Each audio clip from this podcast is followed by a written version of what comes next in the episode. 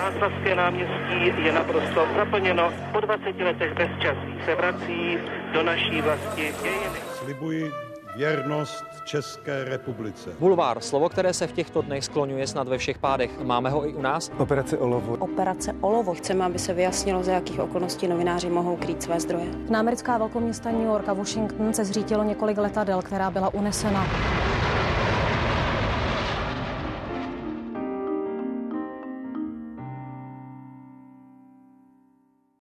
České hokejové vrcholy i pády by bez jeho komentáře nebyly úplné. Jeho hlas a jeho hlášky mají diváci především České televize spojené s hokejem už od roku 1992. Šéf komentátor redakce sportu České televize, vysokoškolský pedagog, autor knih i dokumentu Robert Záruba. Dobrý den, to je pěkný výčet a taky to uteklo teda 92. Vítám vás v backgroundu České televize. Od mikrofonu zdraví taky Anna Martincová. Tři generace, tři klíčové etapy české novinařiny s těmi, kteří jsou a byli u toho. Speciální podcastová série pořadu Newsroom ČT24. Generace. První velké hokejové zážitky hned v prvních dnech roku 2023. Já jsem se kvůli vám dívala. I v noci? I v noci. Mm-hmm. Chybělo jen velmi málo. Čeští hokejisté do 20 let mohli odjet tedy z Kanady s těmi zlatými medailemi. Měl jste už připravené nějaké hlášky, které by se opět zapsaly do historie? Já nevím. Neměl. To se zrodí vždycky v tom okamžiku. Většinou vždycky to vysvětluju tak, že mám nějaké téma, ale přesně to sousloví nebo ten... sled slov, jak mě to napadne, to nikdy nevím. Protože naše moderátorka, to vám můžu prozradit, která byla tady v České televizi, která uváděla noční zprávy, tak ta se hrozně těšila, doufala, že vyhrajeme. Říkala, já si musím připravit něco, jak bych přivítala ty diváky, třeba vítejte do zlatého rána, tak něco takového si dopředu nechystáte. No ne úplně doslova, já vždycky přemýšlím o tom, jaké je téma toho zápasu. Co se stane, když vyhraje český tým, co se stane, když prohraje, nebo jakýkoliv tým. Ono to neplatí jenom pro národní mužstvo, ale jaký je vlastně obsah toho, co přinese ten výsledek. A teprve vlastně k tomu mě potom v tu chvíli, i podle možná toho průběhu a podle okolností, jestli to bylo drama nebo nebylo, nebo jestli to byl jednoznačný zápas, podle toho asi mě napadne něco, co se k tomu asi nejvíc hodí, nebo to, co mě napadne, tak... Takže se to líhne prostě v průběhu. Někde se to prostě zrodí, někde vzadu, hodně hluboko v mozku. Vy jste nedávno psal na Twitteru, že vás inspirovala dcera. No to jo, to mě inspirovala k tomu vlastně, a to mě taky napadlo v tu chvíli, kdy Jiří Kulich dal ten vítězný gól v prodloužení semifinále se Švédskem a já jsem si vzpomněl, ten den měla moje dcera svátek a my jsme byli s Diankou a ještě s její kamarádkou, jsme byli ten dárek jakoby koupit k těmu svátku a byli jsme v hračkářství, snad to nebude nikdo brát jako reklamu, ale byli jsme v hračkářství, které se jmenuje Bambule. A já jsem pořád, když jsme jeli po těch schodech nahoru v tom obchodním centru, jsem říkal brum, bambule. A pořád jsem ty holky něčím jako bavil. A když ten Jirka Kulich dal ten gol, tak jsem si na to z nějakého důvodu vzpomněl. Já nevím proč. Kulich a bambule, jo, asi tahle asociace. A to já mám asi často, nebo často u těch hlášek, nebo jak jsem říkal, hlášky, pro mě jsou to prostě věty, které prostě vybočí trošku z toho popisu a najednou levitují někde nad mojí hlavou ale v ní se zároveň vylíhnou. Ale jako jde to někde, se to zrodí, já nevím jak, ale ta asociace najednou nějak vznikne a proto vlastně jsem si vzpomněl na tenhle moment, kdy jsme vlastně byli vybrat ten dárek a mě napadlo tohle. Je to určitý tlak, když víte, že třeba některá vaše vyjádření, třeba ta legendární věta otevíráme zlatou bránu olympijského turnaje, přepište dějiny, že to tak zlidovělo. Je to potom tlak na to vymýšlet stále něco nového a něco, co podtrhne skutečně ten výsledek toho hokejového zápasu? Doufám, že není. To by právě byl ten problém asi, kdyby to potom neznělo jako tak přirozeně autenticky. To je ten přesný výraz. Uvěřitelně, že by to vlastně potom bylo něco umělého, že by to vlastně, kdybych si to připravil a řekl, tak Já nevím, jestli diváci by to jako přijali, jestli by tomu věřili. Samozřejmě, že občas si člověk připraví nějakou část komentáře, ne, ale já teda to nedělám nikdy doslova, ale nějaký kousíček, který si člověk jako připraví nějakou, jakoby, ne hlášku, nějakou, jakoby, nějaký postřeh, to ano, ale úplně to nepasuje na ty okamžiky, kdy to musí opravdu vytrysknout nějak z toho okamžitého nápadu. A taky ne vždycky se to povede, to je jako je třeba říct. Já už jsem se přiznala, že nejsem úplně tradiční hokejová faninka, nicméně na naší reprezentaci jsem se dívala. A docela rychle mě to chytlo. Kdy chytnul hokej vás? V dětství, už hodně brzo. Já jsem si komentoval pro sebe hokej a hrál jsem si ho s takovýma kostičkama a s fotografiemi hráčů národního týmu někdy ve 4 letech a vím to, protože moji rodiče to... No, na koberci s kuličkou a moji rodiče to nahráli na magneťák, takže to mám nahraný i, to je, jako k tomu mám důkaz, ale pak jsem vlastně to dělal dál, ale to už jako... mělo to takový svůj vývoj, no, to... Chytlo mě to poměrně brzo. Jako na hokej jsme se hlavně dívali s tátou, vlastně celá rodina, s dědou, který ještě zažil štvanici v té největší slávě. Kdy jste poprvé oblíknul brusle? Obul, pardon. Dobrá. Ale vlastně to nešlo úplně ruku v ruce, no, protože těch možností tenkrát nebylo moc a já jsem chodil tehdy do takové přípravky všestranné sportovní, kterou dělala pražská Bohemka. Jmenovalo se to Klokánek. Dneska to má takové zvláštní jako konotace, ale tehdy to byla skvělá přípravka na různé sporty a k tomu ještě výuku cizího jazyka, němčiny nebo angličtiny, což mě teda krutě nebavilo. To byla vždycky hrozná hodina pro mě ta němčina. Ale tam jsem vlastně jako trávil svůj čas a potom to bylo víceméně spontánní hraní hokeje s tenisákem v Grébovce. Ale ne na ledě. Na led jsem se dostal poměrně pozdě a to byl důvod, proč jsem se nikdy zřejmě nestal hokejistou, protože jsem šel kdysi dávno, už ani nevím přesně v jakém roce to bylo, s kamarádem na nábor z party a ty mi řekli, to už je pozdě, to už jsi starý, a mě bylo 9 třeba. No ale vy každopádně hokej hrajete. Většinou charitativní utkání. No, čím dál tím víc. No, charitativní utkání máme, teď jsme měli jedno s Reálem, první vlastně hokejový zápas Reálu, což je charitativní tým, který jezdí po republice, ale spíš s fotbalem. A teď jsme hráli první hokej v Chomutově. Ale jinak hrajeme takový ten novinářský hokej. No, protože teď hraju hokej v nejvíc, co jsem kdy hrával, v posledních 5 let, tak líp než dřív. No. Ještě pořád se to učím, jako teď jsem se naučil jakž tak vystřelit golfákem, jakž tak už jsem se naučil bruslit dozadu, přešlapovat a takový ty drobnosti, který normálně hokejista vůbec neřeší. Takže nemáte třeba při komentování takovou tu potřebu radit těm hokejistům takový to, ale teď kdyby mu nahrál, no, to by bylo skvělé. Samozřejmě, protože to vidím z nadhledu a ten hráč to má úplně v jiné perspektivě, takže samozřejmě se tomu člověk neubrání, ale nemám to rád a snažím se takových momentů mít spíš míň než víc. To je role těch expertů, kteří sedí vedle nás spíš. Poradit nebo říct, takhle se to mělo udělat. Je dobré, když je sportovní redaktor aktivní sportovec? Je to lepší, ale jsou i případy, kdy to tak není. Ale je to podle mě to je lepší. V čem to pomáhá?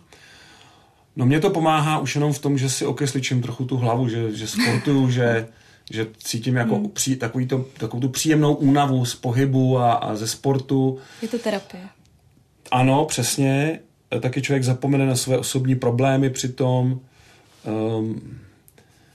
Já mám prostě rád tu hru, jako kde je nás víc a je tam i kolem toho taková ta nálada, ta parta, ty hlášky prostě v té kabině a to, tak to mě baví na tom taky. No. Jak se to projevuje třeba uvnitř sportovní redakce? Je to tak, že jsou třeba sportáci víc ambiciózní, víc soutěživí, anebo je to naopak, že se vybijou při tom sportu a potom v té redakci panuje třeba větší pohoda? To je individuální. Ambiciozní určitě každý žurnalista, zvlášť televizní, by měl být, ale konkrétně v té naší redakci si nemyslím, že by se to nějak moc extrémně křížilo, že by se ty zájmy na té obloze střetávaly jako blesky, spíš se to tak jeví, že veslujeme víceméně všichni stejným směrem. Takže moc jako střet ambic tam jako nevidím. Samozřejmě je, ale není to tak jako drastický a vybití toho sportu. No, spíš jsme rádi, když si spolu můžeme něco zahrát. Jako já to mám hrozně rád, když jedeme někam jako tým České televize, těch zápasů čím dál tím míň. V 90. letech s Mírou Bosákem jsme sjezdili o víkendu i 3 štace s týmem České televize. A jaký sport teda je nejčastější? A to je fotbal. Hraje redakce. To je fotbal. To je fotbal. No, ale teď už v té situaci, v jaké jsme teď, kdy opravdu toho času je tak málo, máme své rodiny, tak to vychází tak na 1-2 fotbálky za rok. Hrozně málo. Tak si toho člověk víc váží. Víc si toho, jo, určitě. Určitě je to pro nás jako větší svátek. No. Každopádně vy jste okomentoval stovky, možná tisíce, nejen hokejových utkání, ale různých sportovních akcí. Máte to spočítané? Nám. Nejsou to ještě 2000. Nejsou to ještě 2000. Ne. Protože stránky České televize uvádí, že v roce 2010, jenže to už je docela staré číslo, jste měl okomentováno 1127 sportovních akcí. Z toho 906 přímých přenosů, tak. No, teďka se to zvedá v těch posledních letech. Už trošičku ztrácím i ty sporty, které jsem dřív komentoval třeba v létě, protože ten hokej se tak roztáhnul v tom kalendáři, že zasahuje i do srpna. Teď jsme měli vlastně 2 šampionáty v srpnu odložené. Takže baseball, softball, který moc rád komentuju, ale nemají takový program jako hokej, tak jsem se k ním moc nedostal v tom minulém roce.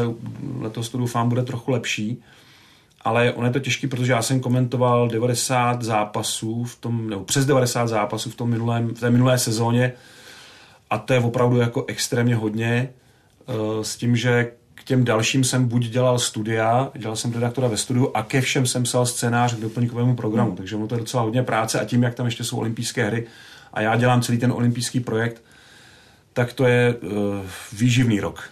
To se moc jako víc stěhnout nedá. To je pravda. Chybí vám ty menší sporty? Určitě, protože na nich přece jenom to komentování je takový volnější, je to nechci říct zábavnější, ale je to velmi občerstvující. Proto doporučuji, aby všichni jako komentovali, když už jsou na té úrovni, že z toho reportéra se přesunou do té kategorie komentátor, tak aby měli pořád to těch sportů nemoc, specializace je důležitá, ale aby měli jeden velký a jeden malý sport, aby se to jako doplňovalo hezky. Možná není člověk pod takovým drobnohledem těch diváků, nebo takového množství. Tam je zase hodně výběrové, přesně, tam je výběrové publikum a to jsou, pozor, to jsou pedanti, to jako, ty si nenechají jako jen tak něco líbit, tam musí být člověk připraven. Nestratí možná člověk po tolika odmoderovaných zápasech trochu drive? Baví vás ten hokej vůbec ještě? Komentování, no baví vždycky, ale samozřejmě jsou zápasy, když jste v polovině mistrovství světa po dlouhé sezóně, jejíž závěr většinou je hodně hektický. Tam je finále extraligy, Eurohockey Challenge, tedy zápasy národního týmu, pak jsou české hry s ten poslední turnaj před mistrovstvím světa a mistrovství světa a navazuje to opravdu jako s mezerami opravdu 1-2denními, tak tam uprostřed toho mistrovství, když jedu výtahem nahoru na tu komentátorskou pozici na zápas Dánsko-Kazachstán, tak samozřejmě si říkám, co asi dělají děti doma. To samozřejmě není úplně jako situace, kdy se člověk nemusí úplně přesvědčovat to, ale pak najednou se stane něco v té první minutě toho zápasu, anebo já si z toho udělám to drama a zapomenu na všechno a vnímám jenom to, co prostě mám při komentování. Ten led, tu přípravu, monitor a partnera, který sedí vedle mě a komentuje spolu se mnou. To mě zajímá, protože ta vrcholová utkání a nejen ta, jsou plná emocí. A je to právě jedna z těch věcí, které komentátor zprostředkovává tomu divákovi. Nejenom ty faktické poznámky a informace, ale právě taky ty emoce. Co když člověk zrovna nemá dobrou náladu? To se mi stává docela často poslední dobou. No nic, no. Já když jsem vlastně byl opravdu v kritických momentech osobních, tak jsem se vlastně těšil na to, nebo modlil jsem se, aby ten zápas byl co nejdramatičtější. Mě to na chvilku vytrhlo z té osobní jako nějaké svízelné situace a vlastně jsem na to na 3 hodiny dokázal zapomenout a pomohlo mi to i potom v tom, že na chvilku to jako bylo, jsem to dokázal upozadit. Ale to je, jako když se ptáte herce, který jde hrát představení, a ten tam musí opravdu se převtělit do té figury a možná to taky těm lidem pomůže, že na chvilku zapomenou na tu nemoc, problém, krizi, cokoliv. A na chvilku na to dokážou prostě díky tomu představení a tomu převtělení zapomenout a zapudit ten negativní pocit. Tak já to možná mám podobně, přestože to je jiná disciplína, tak to soustředění na ten výkon je vlastně asi stejný impuls, nebo podobný impuls, a pomáhá to vlastně v tom, že sice nejdu úplně v dobré náladě na to utkání, ale během toho zápasu vlastně se mi to podaří nějak, když ten zápas je trošku dramatický aspoň, což většinou v hokeji bývá naštěstí, tak se mi to podaří zlomit. Jste vlastně docela známý tím prožíváním těch zápasů, protože začátkem loňského roku si z vás i český olympijský tým dělal trochu legraci v tom smyslu, že testovali stoleček, protože připomínali, že jste na mistrovství světa bouchal do stolku tak, až vám vypadl zvuk během přímého přenosu. Tak měli takové docela hezké video, jak testují pevnost stolku, jestli to vydrží i vaše komentování. To byla ale výjimka. Já samozřejmě jsem dřív to měl, já už jsem to vyprávěl někde, ale když jsem začínal, tak jsem si představoval, jaký to bude, kdybych třeba někdy komentoval finále mistrovství světa a my jsme ho vyhráli. A já jsem si říkal, no to bych asi stál na stole, ta šňůra od té komentátorské skřínky k mým sluchátkům mi byla úplně napjatá k prasknutí a stál bych tam a s rukama nad hlavou bych jako křičel prostě něco v posledních sekundách toho zápasu. To byla moje představa. Pak se to stalo a hlasově to tak možná vypadalo, to bylo v roce 96 ve Vídni, kdy jsme vyhráli úplně skvěle titul mistrů světa ještě s krásnou prostě poentou, s tím gólem 19 sekund před koncem vítězným. A hlasově to tak vypadalo, ale zůstal jsem sedět. A tenhle ten turnaj si myslím, že trošičku byl takovým tím i pro mě poučením, že tohle už bylo trošku moc a že jsem pak už v tom Naganu byl takový připravenější na to a už to, řekl bych, že se to vešlo do té kategorie, kterou vždycky říkám studentům, kontrolované emoce. K tomu patří samozřejmě, protože to je silný moment, tak jako je silný moment každý gól v tom zápase a má mít nějaké hlasové zvýraznění a cokoliv v tom zápase mimořádného má být trošičku jinak vedeno než nějakým monotónním hlasem. Tak jsem v tom Naganu už potom byl, řekněme, víc srovnaný a přestože to bylo hodně emotivní, tak to bylo ale hlasově víc pod kontrolou. Že jsem si víc jako to hlídal a už i fyzicky jsem byl opravdu na tom stole. A to co, na co jste si vzpomněla, na ten, nebo na co, čeho si lidi dělají legraci, ten rok 2018, což mi můj brácha tenkrát věděl, to jste natočili pěkný virál, ten nevěřil tomu, že to je reálný video, ale to byla hrozná náhoda, že se tohle zrovna natočilo.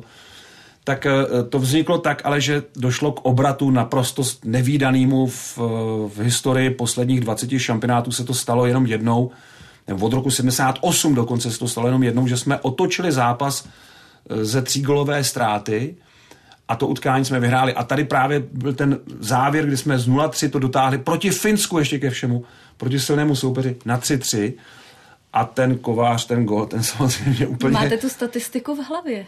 Tohle nemáte žádný papír tady pro posluchače. Tohle zase není tak těžký, ale si zapamatovat. A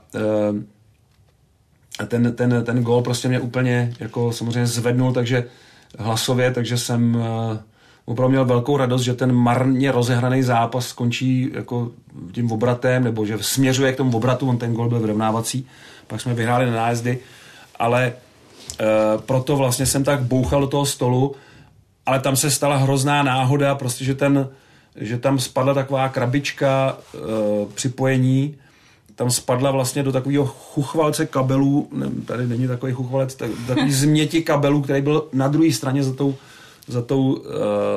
za tím stolem a dopad přesně na vypínač elektrického jakového toho rozvodníku.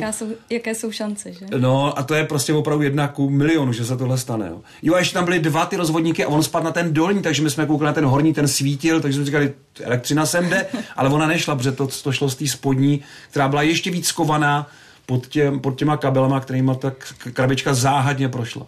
Já se k té technice ještě dostanu, ale my jsme teď vzpomínali na roky 2018, 98, 96. Nicméně vy jste mnohem větší pamětník. Vy už od roku 92 jste byl na každém mistrovství světa v hokeji. A zaměstnancem České televize jste, jestli mám teda správné informace, od roku 1990. Ano. A to jsem ještě 6 let předtím tady byl externě, jako student. Když si na ty začátky vzpomenete, dokážete si ještě vybavit, jak se vůbec třeba dělila československá televize, jaké byly ty začátky vysílání České televize a začátky sportu v novém státě? Nebyl to takový rozdíl. My jsme to tak nepocitovali jako nějakou zásadní změnu tehdy. To až později jsme si uvědomili, jak velká změna to je. Ano, jako to, že jsme přišli o velkou část území, že už nejsme Československo, to jsme nesli jako... nebo já jsem to nesl jako trošku se smutkem, protože jsem v tom vyrost, ale začátky České televize se vlastně prolnuly někam do toho roku 92, dokonce bych řekl docela hluboko, protože už to fungovalo jako vedle sebe a bylo jasný více méně, že my pod to plynule přejdeme, takže tam moc jako změn nebylo, jenom jsme začali vlastně plánovat ten rok 93 už bez slovenských kolegů, no. Až do té doby vlastně to šlo spolu, a pak jsme začali plánovat prostě bez kluků z Bratislavy a Košic. Vy jste měl jen velmi krátké pauzy, kdy jste právě zhruba od toho roku 90 nebyl zaměstnancem České televize. To byly roky 98-99. Ale to jsem tady byl pořád na exkluzivní smlouvu, takže to jsem byl víceméně tady pořád. A pak krátce snad půl roku v roce 2000. Co Česká televize má, co jinde nemají, že tady stále zůstáváte, že se sem tak rychle vracíte? To je na strašně dlouhý jako vysvětlování. Česká televize, jakkoliv si nechci stěžovat, tak určitě nenabízí ty nejlepší finanční podmínky z pracovního trhu. To vím bezpečně. A kdybych to dělal pro peníze, tak jsem někde jinde úplně. Proto nerozumím úplně těm řečem, když nám někdo vytýká, že jsme tady přisátí na nějaký pevný zdroj příjmů. Kdybych šel opravdu do soukromého sektoru a šel na ten trh, tak si myslím, že si vydělám víc peněz, takže kvůli tomu tady nejsem. Je tady dobrá pracovní nabídka, je tady dobrá tradice, pro mě je tady i hodně úkolů, které jsem si kdysi rozdělal a pořád jsou přede mnou jako nedokončené, ještě pořád tam není ta fajfka hotovo. Například? Pár dokumentů mám rozdělaných, archiv, to je opravdu na hodně dlouhou, běh na hodně dlouhou trať, protože archivu se věnuju od začátku, protože jsem věděl hned, že náš program bude potřebovat tu recyklaci toho, co vlastně jsme někdy natočili, a to na všech úrovních. To nemusí být tak jenom, že vezmete pořad a celý ho zopakujete, ale vezmete nějaký záběr 20 let starý a řeknete divákům, podívejte se, tohle je 20 let starý záběr a teďka tady máme situaci, která vypadá ale úplně stejně. A náš program myslíte ČT Sport? Ne, to myslím jako celou Českou televizi, jo, protože to ne... ČT Sport je od roku 2006, ale tohle má daleko hlubší kořeny. Takže vzhledem k tomu, že naši předchůdci se tomu archivu ale vůbec nevěnovali, v podstatě jenom plnili plán výroby stříbra tím, že odepisovali filmovou surovinu a vyhodili neuvěřitelné množství nesmírně cenných materiálů, včetně vlastních jako unikátních komentářů, což je pro mě největší záhada, že se o to tady fakt nikdo nestaral. Takže já jsem se potom začal někdy kolem toho roku 93-4 tomu věnovat. Vlastně jsem začal v tom archivu pátrat, zjistil jsem s hrůzou, co všechno tam není. To není tak. Tam opravdu zbyly,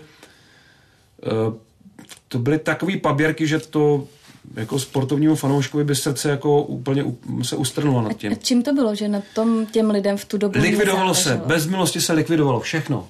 A nebyl na to prostor? Nebyl na to prostor, nikdo s tím nepočítal, nikdo s archivací jako nepracoval, až Vláďa Drobolav s tím začal dělat měsíční archivy, to znamená z každého měsíce se střihal to nej, ale to není celý zápas, to není třeba soupeř nejlepších záběrů. Tam celá řada věcí prostě šla do stoupy a už nikdy to nezachráníme, jo? To prostě vyletělo komínem. To opravdu je jeden z největších zločinů té předchozí éry televizní. A já jsem se snažil teda za prvý zachránit to, co tady zbylo, rekonstruovat to do vysílatelné podoby a ze světa získat to, co jsme my sami si smazali. A to je úkol, který opravdu trvá. a zároveň zpracovávat spoustu věcí, které se mezi tím nabalily. To jsou opravdu 10 000 kazet a různých nosičů, u kterých se musí říct, tohle se bude archivovat, tohle můžeme vyhodit, protože to opravdu nemá jakoby žádný význam pro budoucnost. Jo, takže to je strašně dlouhý téma. Takže tohle to je jedna... Teď jsem dělal dlouhou odbočku od těch důvodů, proč jsem tady, ale pro mě jeden z těch úkolů, který vidím, jakože ještě pořád tady jsou. No a pak samozřejmě to, že tady jsou pořád neuvěřitelně je tady neuvěřitelně bohatá nabídka sportovního programu. Jako když se podíváte po světě na veřejnoprávní televize, jaké mají možnosti a srovnáte to s Českou televizí, tak teprve zjistíte ten rozdíl. Oni nám kolikrát lidi, kteří se v tom tak úplně neorientují, říkají, aha, vy jste přišli o ligu mistrů, vy jste přišli o fotbalovou ligu, teď možná přijdete o hokejovou extraligu. To jako, vy už tam nemáte co vysílat. Tady toho je tolik jako, a vyvolává to takový zájem diváků, že vidíte, že není jenom fotbal a hokej, že jsou i další sporty, které ty lidi zajímají, že ta filozofie České televize, ke které jsem snad trochu přispěl, že sledujeme české sportovce, že opravdu nás primárně zajímají čeští sportovci ve světové konkurenci, což je dobrý programový motiv, tak i to vlastně mě tady drží, to mě tady baví. Myslím, že to je jedinečná jakoby dramaturgie a programová strategie, kterou žádná komerční televize nemůže úplně nahradit. Takže těch momentů je tady celá řada, no a nemůžu zapomenout na lidi, kteří tady jsou, kterým vlastně překonávám i ty těžké momenty, nezdary, někdy to, co se nám nepovede, ale v těch podmínkách, jaké tady máme, dělat program, který děláme, je opravdu nesrovnatelný. Je to nesrovnatelný. Takže to jsou důvody, proč jsem tady. Já na to navážu, protože vy jste mluvil o těch menších sportech jiných, než je třeba jenom hokej. A já mám pocit, že bývaly doby, a klidně mě vyvedete z omylu, kdy snad každé branky body vteřiny začínaly výsledky z NHL. Začínalo se hokejem.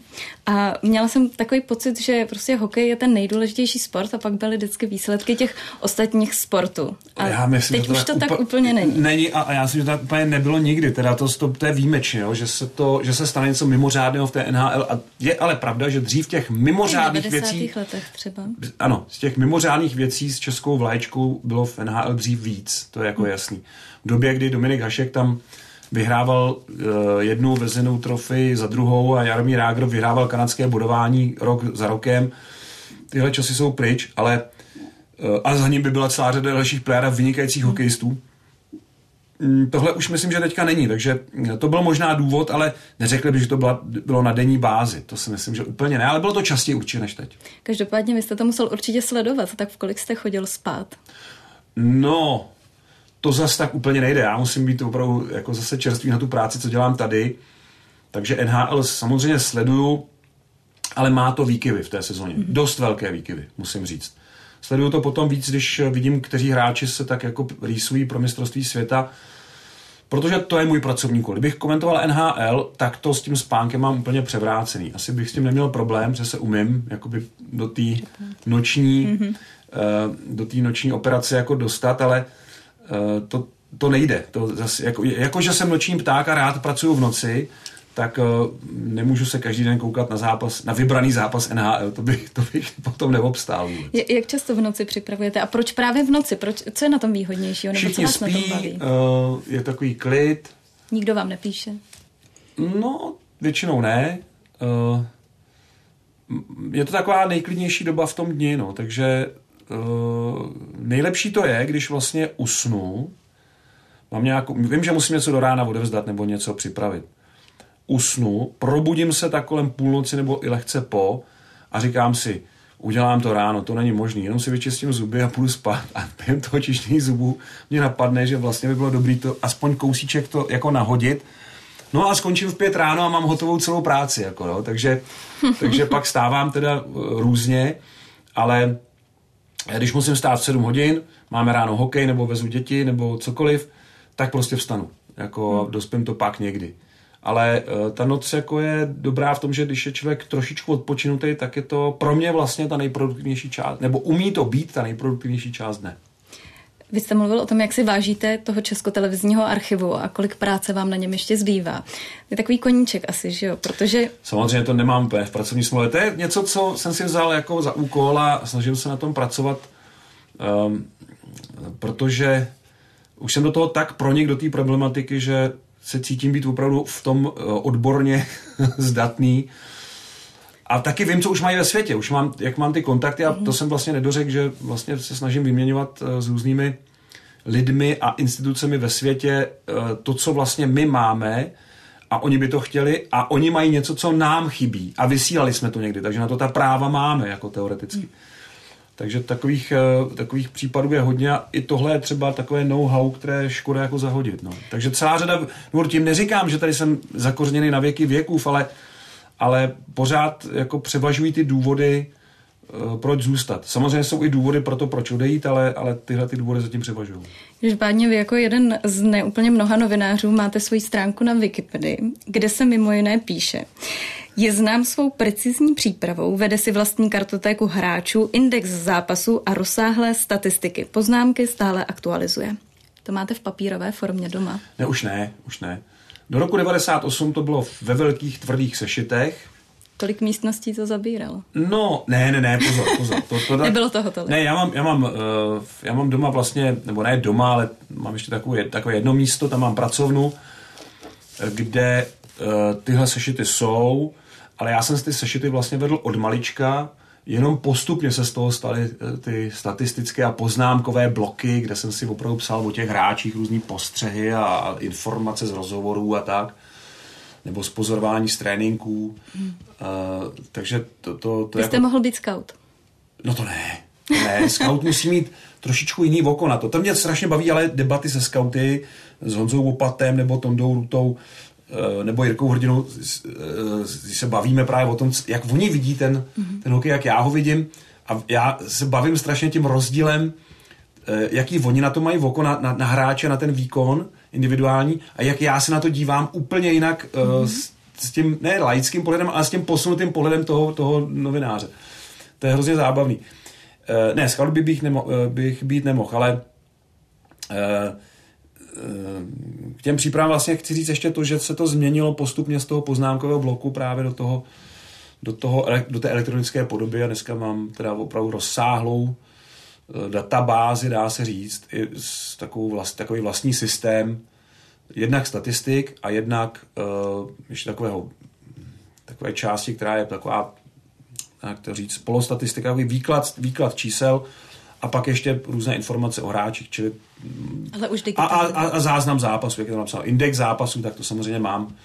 To mám taky, kde si ke každému utkání extraligy a národního týmu, mistrovství světa, olympijských píšu poznámky, abych věděl, ano, tihle dva soupeři se utkali tehdy a tehdy a bylo tam to a to, tak abych to nemusel hledat někde, tak to mám a jsou to i někdy postřehy moje osobní, protože ne vždycky v těch statistikách najdete vlastně to, co ten zápas charakterizuje nebo popisuje zpětně. Ale už je to digitální. Je to všechno digitální. Od roku 99 je to všechno digitální. Jak se žurnalistika za ty roky, kdy ji děláte, sportovní žurnalistika změnila? Co byla možná největší změna, kterou jste za tu dobu prošel? A myslím jednak tím obsahem a jednak i technicky. Co se změnilo? Zrovna ta příprava se změnila možná nejvíc. Dřív to bylo tak, že jste získávala informace buď přímo od těch sportovců, nebo z nějakých rozhovorů z novin, těch nebylo moc, z časopisů, ty měly zpoždění, ale nebyl internet. Umíte si to představit? Nebyl internet. To znamená, neměla jste možnost zadat do jakéhokoliv vyhledávače jméno a tam vám naskáče milion věcí a je na vás, co si z toho vyberete a co považujete za relevantní. To takhle vůbec nebylo. Nic takového neexistovalo, takže všechno bylo nutné obvolat telefonem, žádný mobil, telefonem, vyčíst z novin a časopisů, cizích, našich, to je jedno, ověřit si to, protože ne všecko bylo vždycky jako úplně jako přesně. A nejlíp to šlo právě, když jsem se dostal k těm hráčům, mohl jsem si s nima chvilku povídat o něčem, co jsem třeba někde vyčet a chtěl jsem to jako vysvětlit nebo upřesnit nebo rozvést. Jste říkal z časopisů cizích i zahraničních? No jasně. A jak se to vyčítalo z těch zahraničních časopisů? Jak jste je scháněli? No já jsem nějaký čas odebíral The Hockey News, což mi pomáhalo právě v tom, že jsem byl docela dost zorientovaný v NHL. Mm-hmm. Určitě líp než dneska, to si myslím, že jo. Že dneska ale není zas těžké. Dneska je to strašně jednoduchý, dneska si to najdu strašně rychle a připravím se rychlejc než tenkrát, ale tenkrát jsem si musel tu přípravu dělat tu dlouhodobou daleko preciznější, protože jsem nevěděl, kteří hráči z NHL přijdou na mistrovství světa a neměl jsem čas tu poslední noc, když jsem znal tu nominaci Kanady třeba nebo Spojených států, tak jsem neměl čas to jako všechno procházet znova. Takže to muselo být už připravené. Takže to šlo takhle, no. Pak byly různé programy k mistrovství světa, tak tam z toho se dalo něco vyčíst. No ale bylo to podstatně méně než dneska. Takže ta příprava se změnila úplně dramaticky. Ta profese technologicky taky, ale to samotné komentování se možná trochu posunulo, vyvinulo, líp se to jako sformalizovalo, neboli jsme k tomu už jako nešli jenom tak, že nám řekli ti naši předchůdci hlavně moc nemluv, nech mluvit obraz, tak to už dneska taky úplně neplatí, protože ten obraz nabízí strašně moc dějů, vy je musíte nějak identifikovat. Takže celá řada věcí se jako vyjasnila i profesně. Teď vlastně pracuji už pár let na takovém jako teoretickém uchopení té disciplíny sportovní žurnalistiky, to znamená komentování. A už vlastně to mám jako součást teda výkladu na magisterském studiu na Fakultě sociálních věd. Co si pamatuju, tak ten váš předmět byl docela oblíbený. No, jako jo, dá se říct. Teďka nějak máme ten ročník, že se to nenaplnili úplně. To tam bylo nějak méně studentů. Zájem kolísá? Teď tenhle ten rok bakaláři. Jinak jako vždycky tam dělám takový jako výběr. Mm-hmm. Vybírám z těch studentů těch 15 vyvolených, protože víc se tam do té posluchárny a do toho studia nevejde. No, takže změnilo se toho hodně. Změnil se způsob snímání, hlavně sportu, a změnil se taky program kolem toho sportu. Dřív, když jsem začínal, tak to bylo 5 minut před začátkem, řekla televizní hlasatelka a utkání komentují, a šla znělka a šlo 5 minut před tím zápasem, sotva jsme stačili zjít sestavy, už padnul puk na let a hrálo se. A dneska je tam předzápasový program, přestávkový program, pozápasový program. Takže je to úplně jiné, jako v tomhle tom, že ten divák vlastně dostane trošku víc než dřív. Každopádně, když komentujete, to je 60 minut, kdy v podstatě musíte neustále mluvit. To jsou tisíce slov, desítky myšlenek. Jste takhle ukecený i normálně doma? Tak vidíte, asi jo, no. Doma už teďka tolik ne, ale jinak asi, když mi někdo dá podnět, tak nemám problém jako mluvit souvisle několik minut. Ale taky je pravda, že už nevyhledávám úplně ty situace, kdy ty podněty dostávám a celkem v pohodě můžu mlčky sledovat třeba, když moje dcery hrajou basketbal. To jako, jo, občas si k tomu něco řeknu, ale klidně se na to dívám, jako nejsem ten rodič, který třeba do toho zasahuje nějakými komentáři, to vůbec. Ani když se dívám na syna, když hraje fotbal, takže to vůbec jako nerad i komentuju. To si rád jako mlčky sleduju a jenom když jsem s někým, s kým si o tom povídám, tak jenom opravdu velice heslovitě si k tomu něco řekneme. Když se ještě vrátím k těm změnám v redakci ČT Sport, jak se změnila ještě jedna věc, a to je množství žen, které v ČT Sport a které se sportu věnují.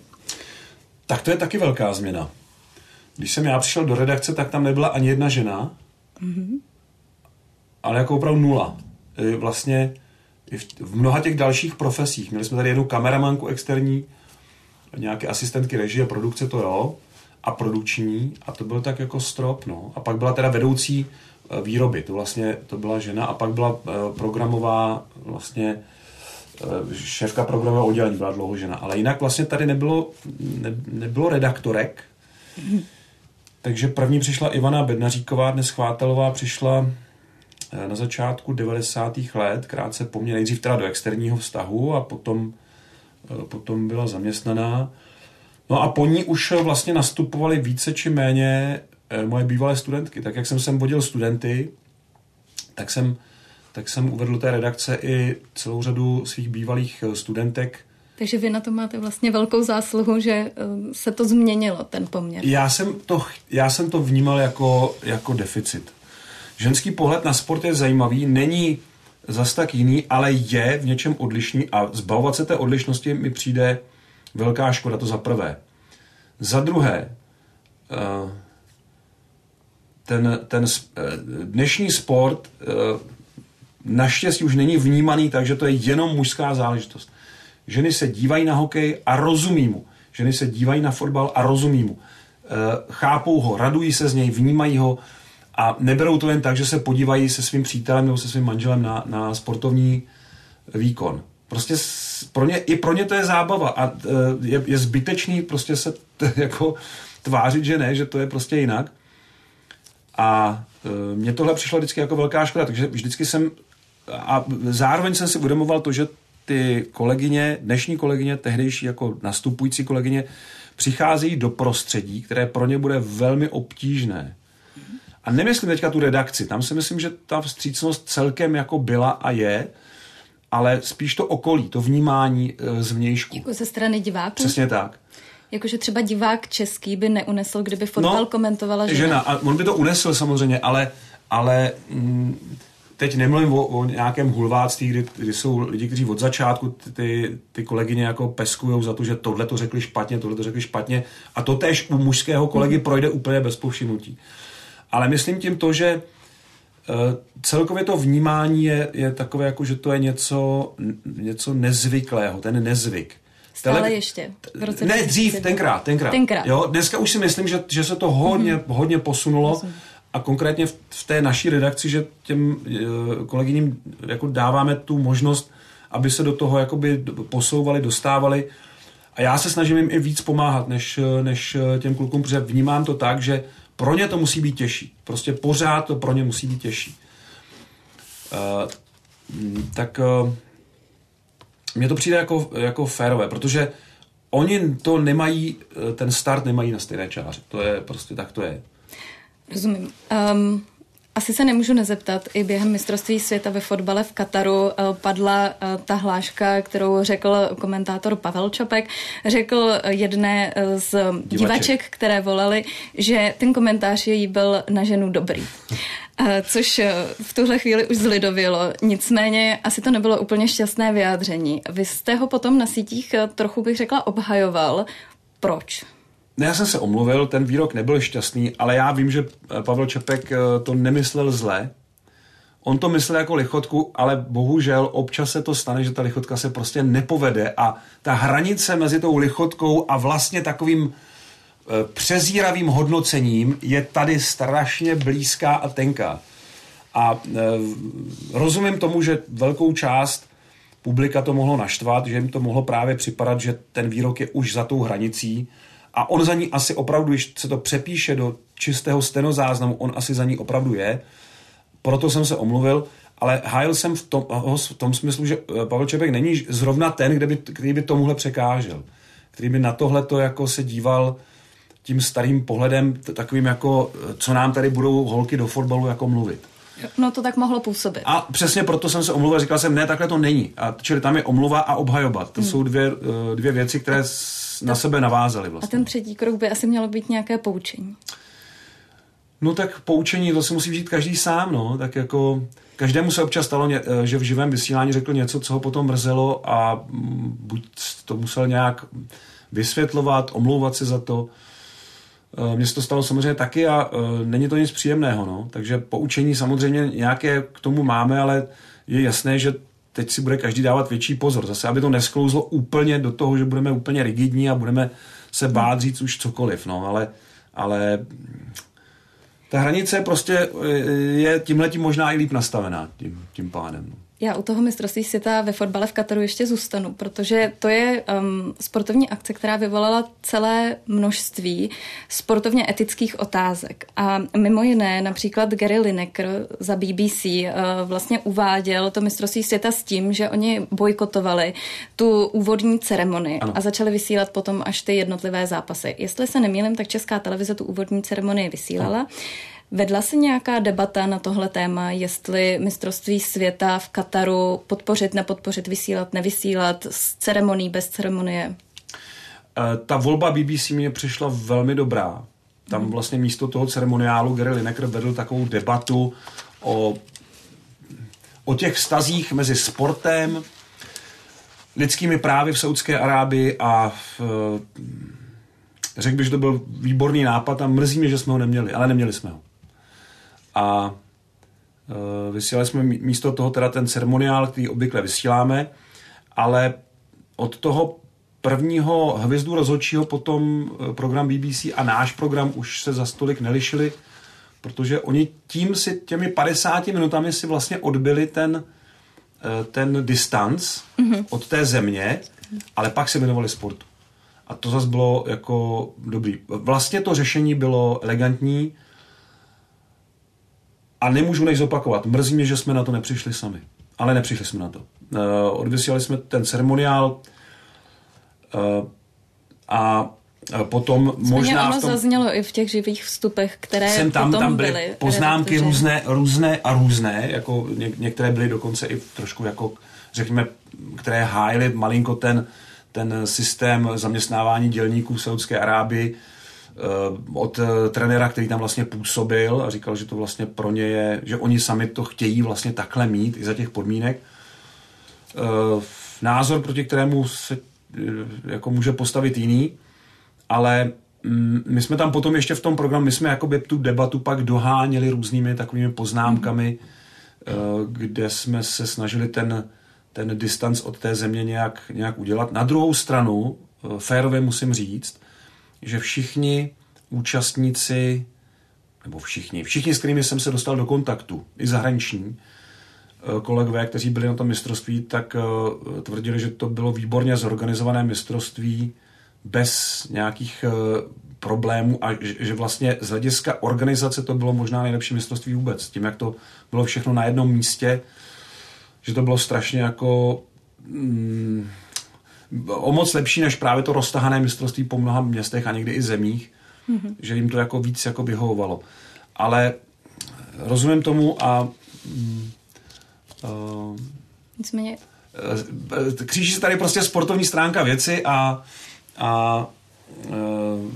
ta etická rovina, ale já si myslím, že když televize má na to televizní práva, že říct, my to nebudeme vysílat, že by bylo prostě neobhajitelné. Že by vůči divákům, kteří samozřejmě mohou vyjádřit mnoha různými způsoby svůj odstup od té země, svůj odpor k tomu, co se tam děje, ale těžko je můžeme jako jim říct, nezlobte se, my kvůli tomu nebudeme vysílat mistrovství světa, na které máme televizní práva.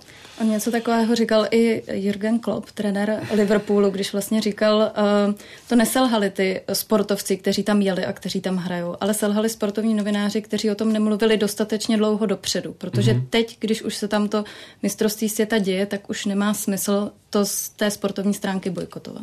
Tak na tom názoru je hodně pravdy. Je otázka, jestli Jürgen Klopp sledoval všechna média. Asi německá ano, a zrovna si myslím, že ta německá to docela jako tlačila to téma. To bych řekl, že u nás myslím, to bylo... že narážel na to, že to bylo relativně pozdě. To je těžký, no. Víte co, o tom se psalo hodně v době, kdy se rozhodlo, že to bude v Saúdské... kdy to bude v Kataru. Omlouvám se, v Kataru. Že to bude právě tam a o tom se teda dost jako diskutovalo těsně potom, ale po nějaké době ta agenda prostě utichne a přebije jiná. To téma se nedá udržet jako po celé 3 nebo 4 roky a sem tam to někdo vytáhl, ale je pravda, že potom už se nějaká živější debata o tom nevedla. Ono taky není moc jako myslitelné, že by ten tlak na FIFU byl takový, že by od toho rozhodnutí ustoupila. Jakkoliv bylo kontroverzní, nešťastné, nesprávné, všechno to platí, ale to by museli asi zařídit lidé, kteří na to mají ekonomický vliv, ne politický. Asi politicky, tím jak všechny sportovní organizace se staví jako nepolitické, tak politicky, i kdyby řekl prezident Spojených států, že to je chyba, že to prostě je špatně, tak on sám o sobě po těch zkušenostech z minulosti už neřekne bojkotujeme to. Už to prostě neřekne. Ona z toho vyplynula ještě jedna věc a já ji uvedu něčím, co je právě o vás napsané na stránkách České televize. To jsou vaše osobní televizní rekordy. Během olympijských her v roce 2000 v Sydney jste uváděl nepřetržitě vysílající olympijské studio v Praze 19 hodin. A pak je tam ještě další rekord, 35 přímých přenosů ze zimních olympijských her a mistrovství světa v ledním hokeji v roce 2006. Jak když ty rekordy čtu, tak si nemůžu nevzpomenout na Granta Walla, což je ten americký novinář, pracoval například pro CBS, který vlastně zemřel přímo při komentování zápasu Argentiny s Nizozemskem přímo na stadionu na mistrovství světa v Kataru. Vy jste říkal, že to bylo skvěle zorganizované a přesto to bylo pro ty sportovní novináře extrémně náročné. Tak jsou tyhle ty rekordy vlastně něco, na co být pyšný na jednu stranu, anebo je to něco, co je vlastně spíš takové memento, na co už příště nedělat, na co si dát pozor, protože... já to nemám takhle extrémně, já to mám mezi někde uprostřed. Já si myslím, že to není ani nic na jedné, ani na druhé straně. Já si myslím teda, že kolega Wall není komentátor, že je to píšící novinář, ale... Dobře, jako to je možné. Každopádně ale, on byl přímo na tom stadionu. Já vím, ale u něj to byla otázka spíš jako nějakého okamžitého vytížení, dobře. Tak 19 hodin v kuse je taky docela velké okamžité. Je, ale takhle, já jsem, potřeba říct, že já jsem tam nevysílal celou dobu, jako jsem byl jako pořád, jako já ten vysílající, že jsem jenom uváděl program, který trval od půlnoci do 19:30. Ale měl jsem tam pauzy, ale nespal jsem při nich, protože to nejde. Olympijský program, tam musíte sledovat, co se děje a vlastně to potom nějak sumarizovat divákům. Nevím, já tyhle ty rekordy jsme dávali někdy v roce 2000, ale mezi tím se stala spousta jiných, jako možná i těžších. Mě možná zajímá, jak se změnil přístup k tomu fyzickému i duševnímu zdraví právě sportovních novinářů. Jestli je to něco, na co se třeba v těch redakcích víc dbá, protože samozřejmě sportovní žurnalistika zahrnuje i celou řadu cestování na různý místa, je tam jiná časová zóna, to jako biologické přizpůsobení se tomu cestování může být náročný. Tak jestli ty redakce třeba víc dbají na to, aby ti jejich zaměstnanci a ti komentátoři byli třeba v nějaké jako duševní pohodě. Já nechci vypadat jako nějaký stěžovatel, ale tady musím poukázat na rozpor mezi tím, co říkáte, co jako je logické, a možnostmi, které ta televize má. Prostě Česká televize nikdy nebude moct ubytovat své lidi v 5hvězdičkovém hotelu, nikdy jim nepoveze na olympijské hry kuchaře a spoustu jako lidí, kteří vám to strašně usnadní ten den. To prostě takhle není. A my do toho jdeme, do těch velkých akcí, s tím vědomím, že to bude velké fyzické i psychické vypětí, že času na odpočinek je tam minimum a že minimum lidí to musí udělat, ten program. Protože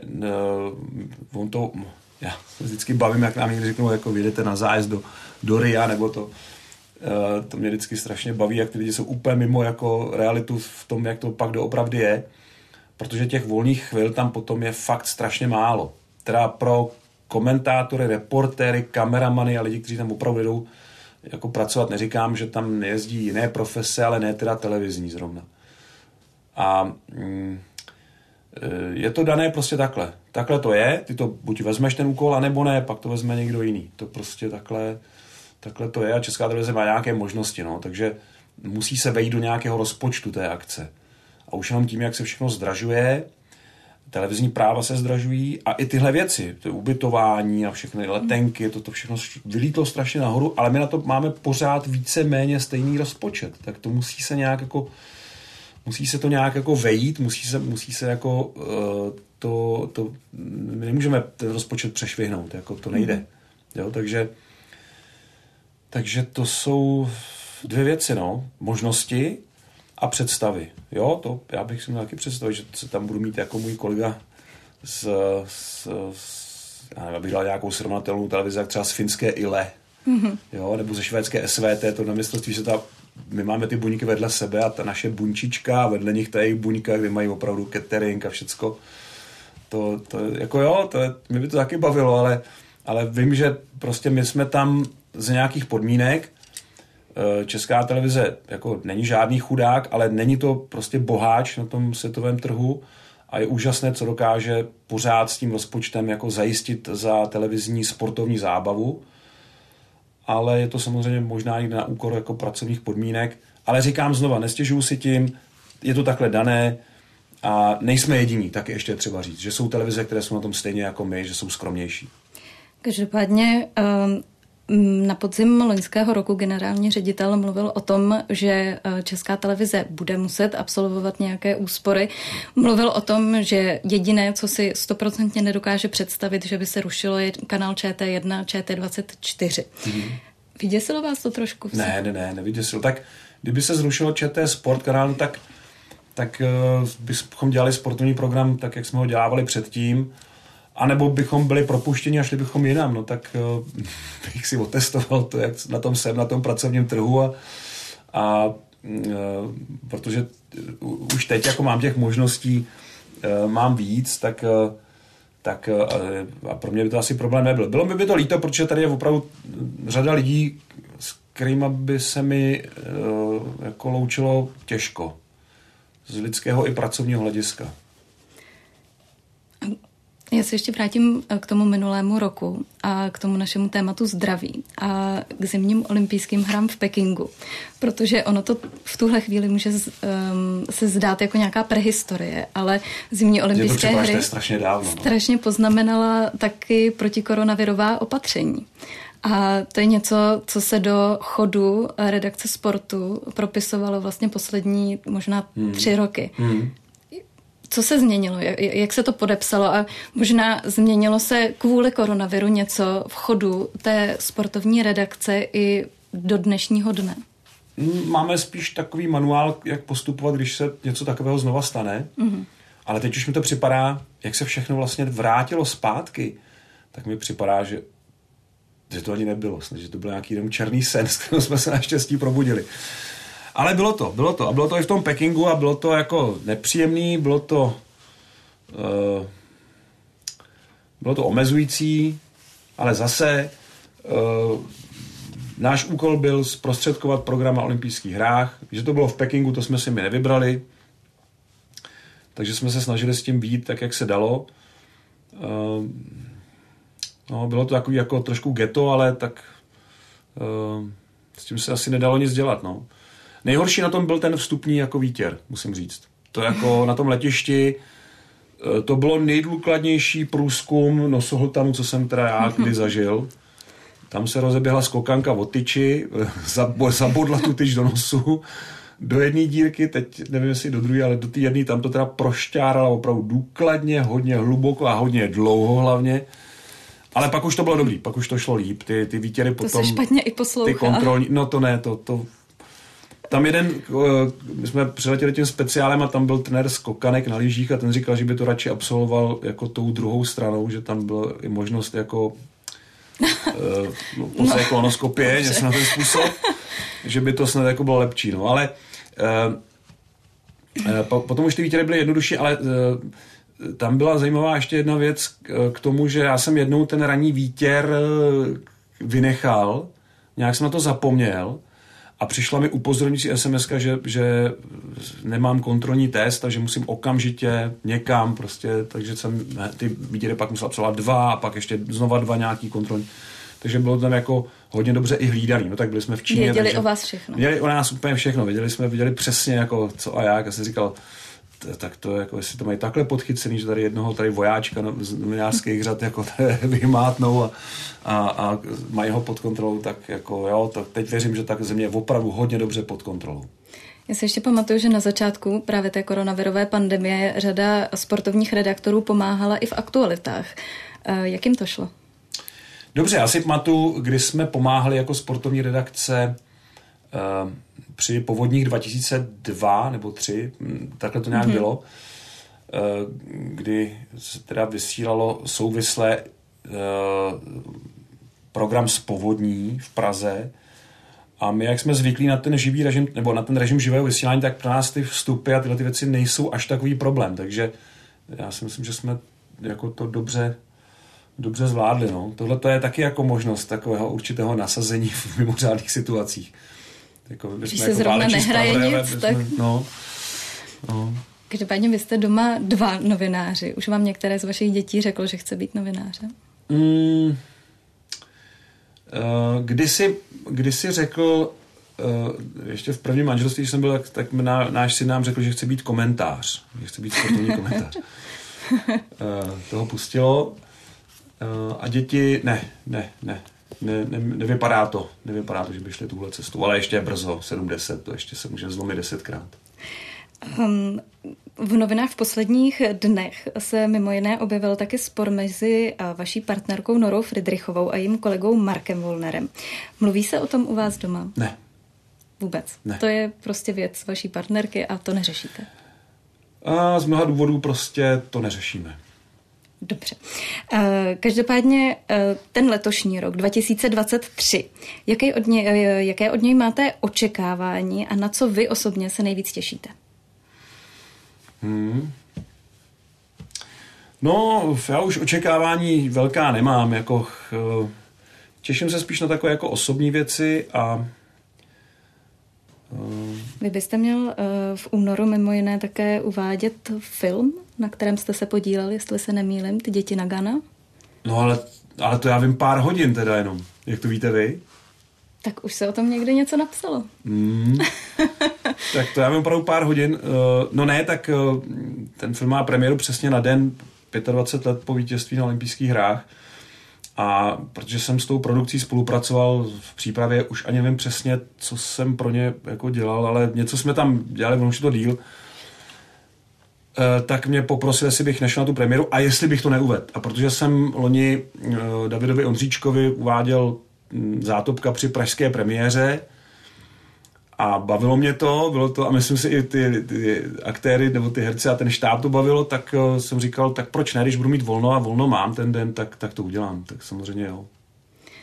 A dal jste si nějaké předsevzetí? No, dál, ale velmi soukromé, takže to nebudu říkat asi ani do podcastu. Není to o uběhnutých kilometrech? Ne, to rozhodně ne. To vůbec. Dobře, tak já vám popřeju hezký nový rok 2023 vaším profesním krédem, které máte napsané Do well, have well. Tak tedy ať i vám se dobře daří a ať se vám daří dělat dobře i dalším. A já se loučím od backgroundu České televize s hostem a šéfkomentátorem České televize Robertem Zárubou. Děkuju moc, bylo to příjemné povídání a přeju vám taky všechno hezké v roce 2023 a posluchačům nebo divákům případně taky. A naše povídání najdete ve všech podcastových aplikacích nebo na YouTube. Loučí se i Anna Martincová.